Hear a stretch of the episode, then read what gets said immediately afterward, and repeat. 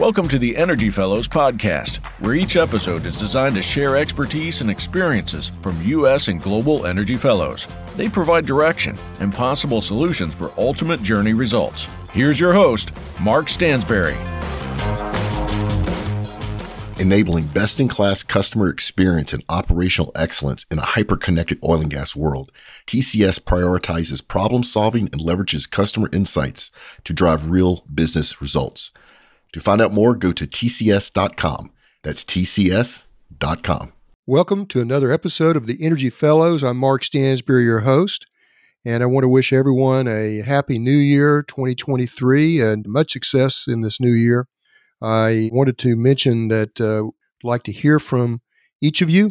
Please go to the show notes, and we have ways you can communicate with us as far as messages that you would like to send us give us advice, suggestions, uh, questions. We'd love to have those. Also, we'd love to have your review. Please send your reviews in and different ways to do that. Again, in the show notes, Apple, Spotify, and different ways to get back the news to us of how we're doing, how we need to improve.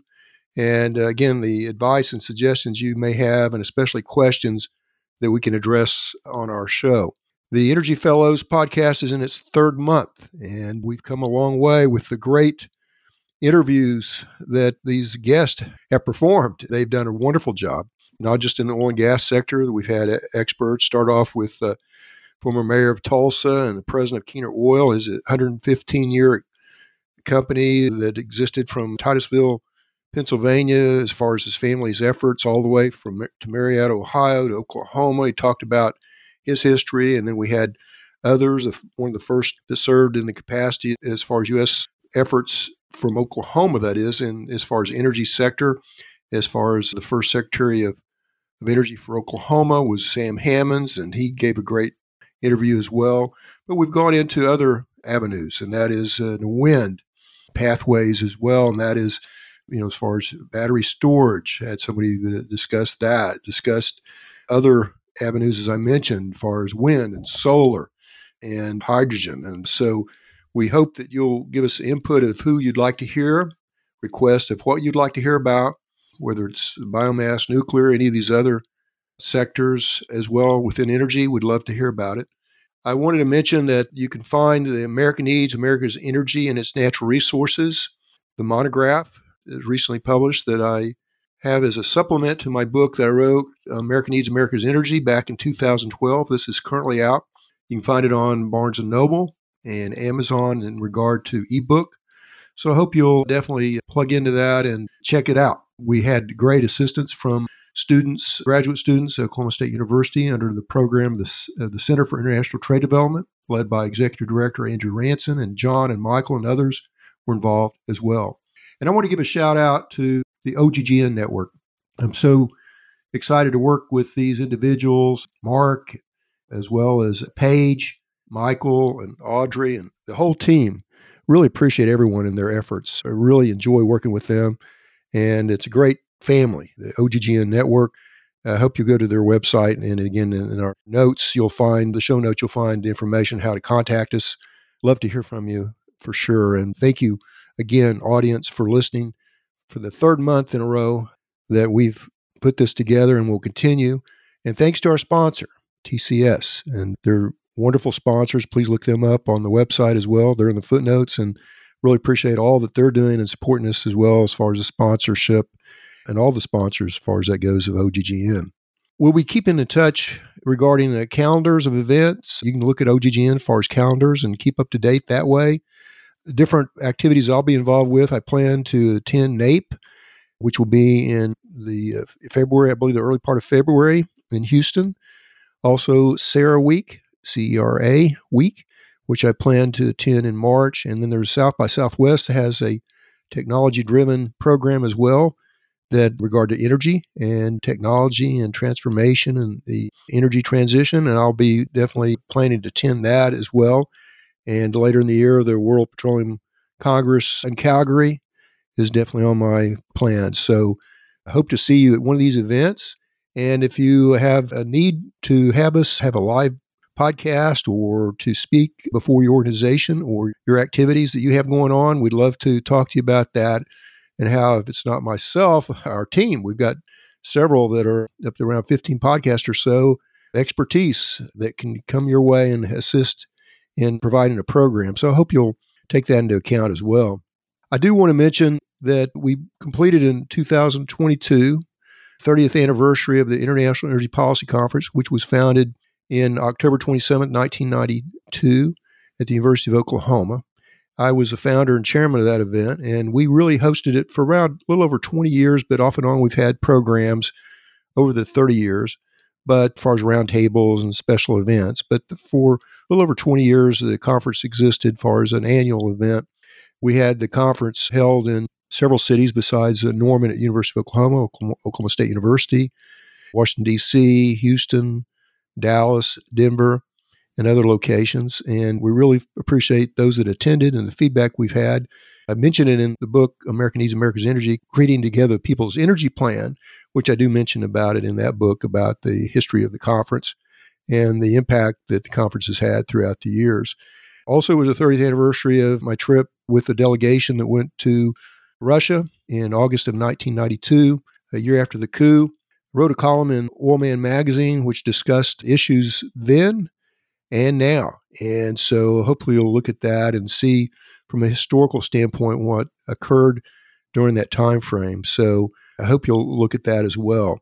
In 2023, we'll continue the Energy Fellows.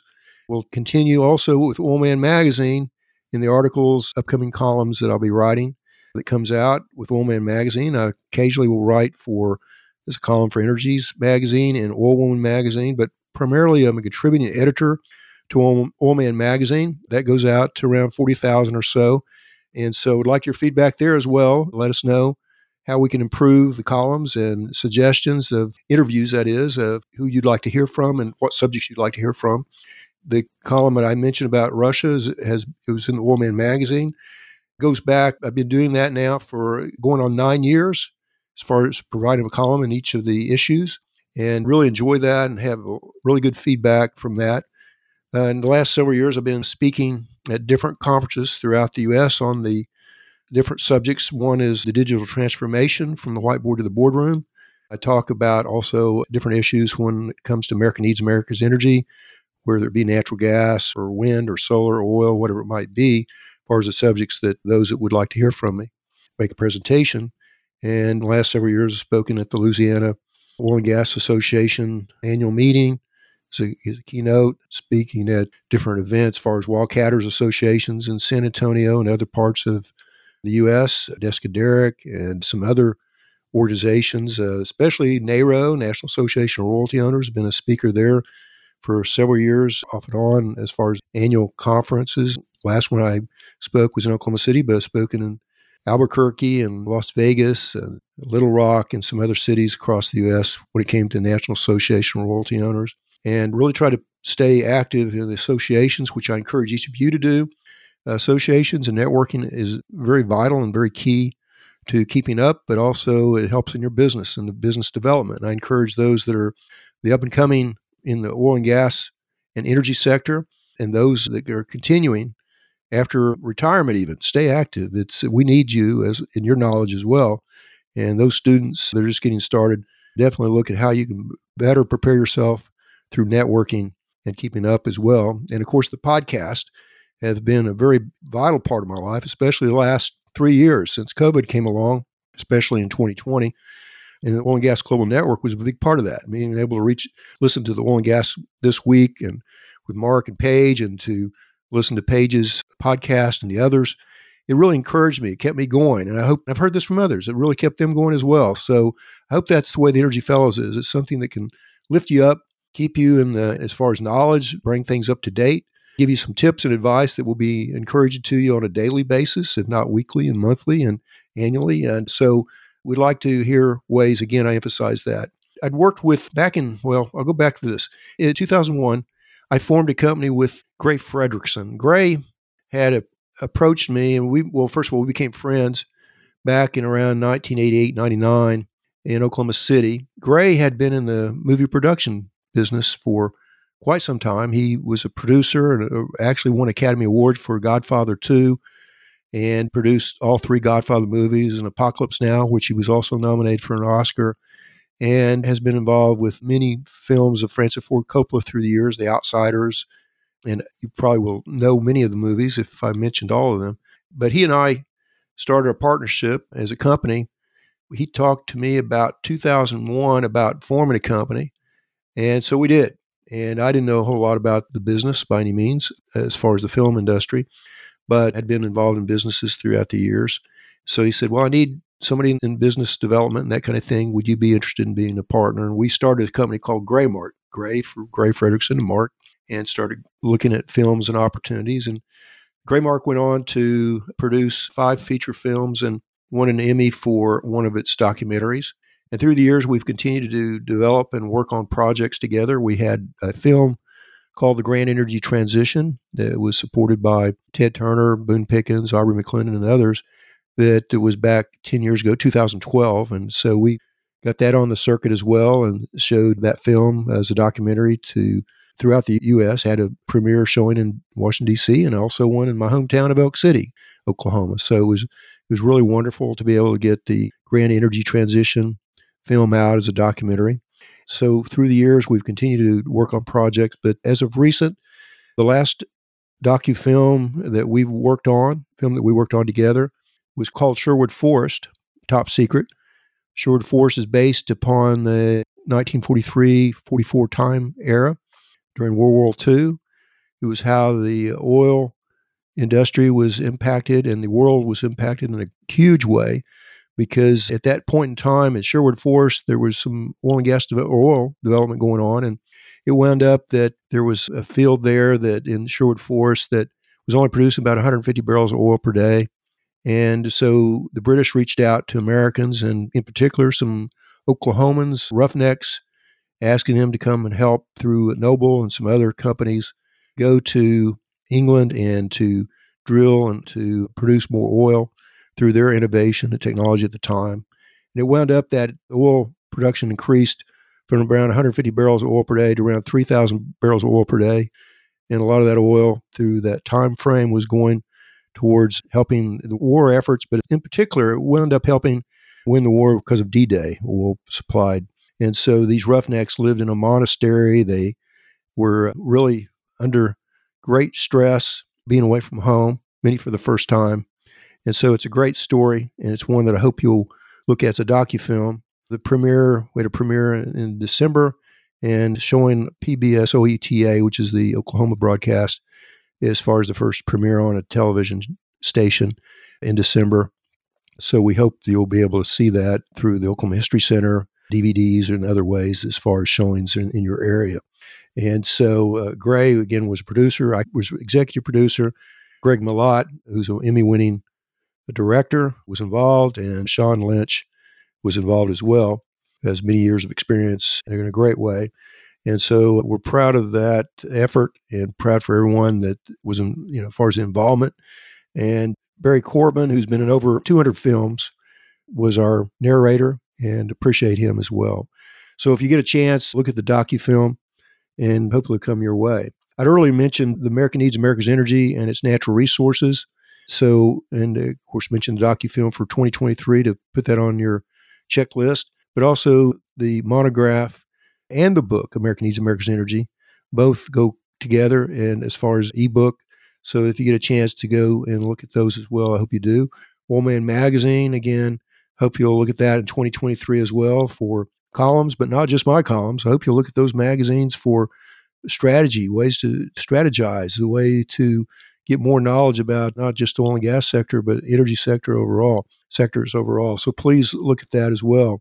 I'm encouraged that people are starting to ask more questions and get more involved. At the same time, we got a long way to go. Our messaging can't stop when it comes to educating the public about the importance of energy, energy policy, and energy issues and views. So that's why you're important. calling on each of you to reach out to your friends and discuss using the monograph or other methods to discuss the future of energy and how it, it touches you, you know, from turning on the switch to starting your car to all the plastics and things that are involved at the from the hospitals, the schools, and clothes, and on and on the list. And I have that mentioned in the book as far as a listing of all the petrochemicals that are used in products. That is, petroleum products are used on a daily basis. So when I say petroleum products, that's vital to our needs. So petrochemicals to petroleum products, all necessary in our daily daily usage. So how do we go through the transition? So the dialogue begins.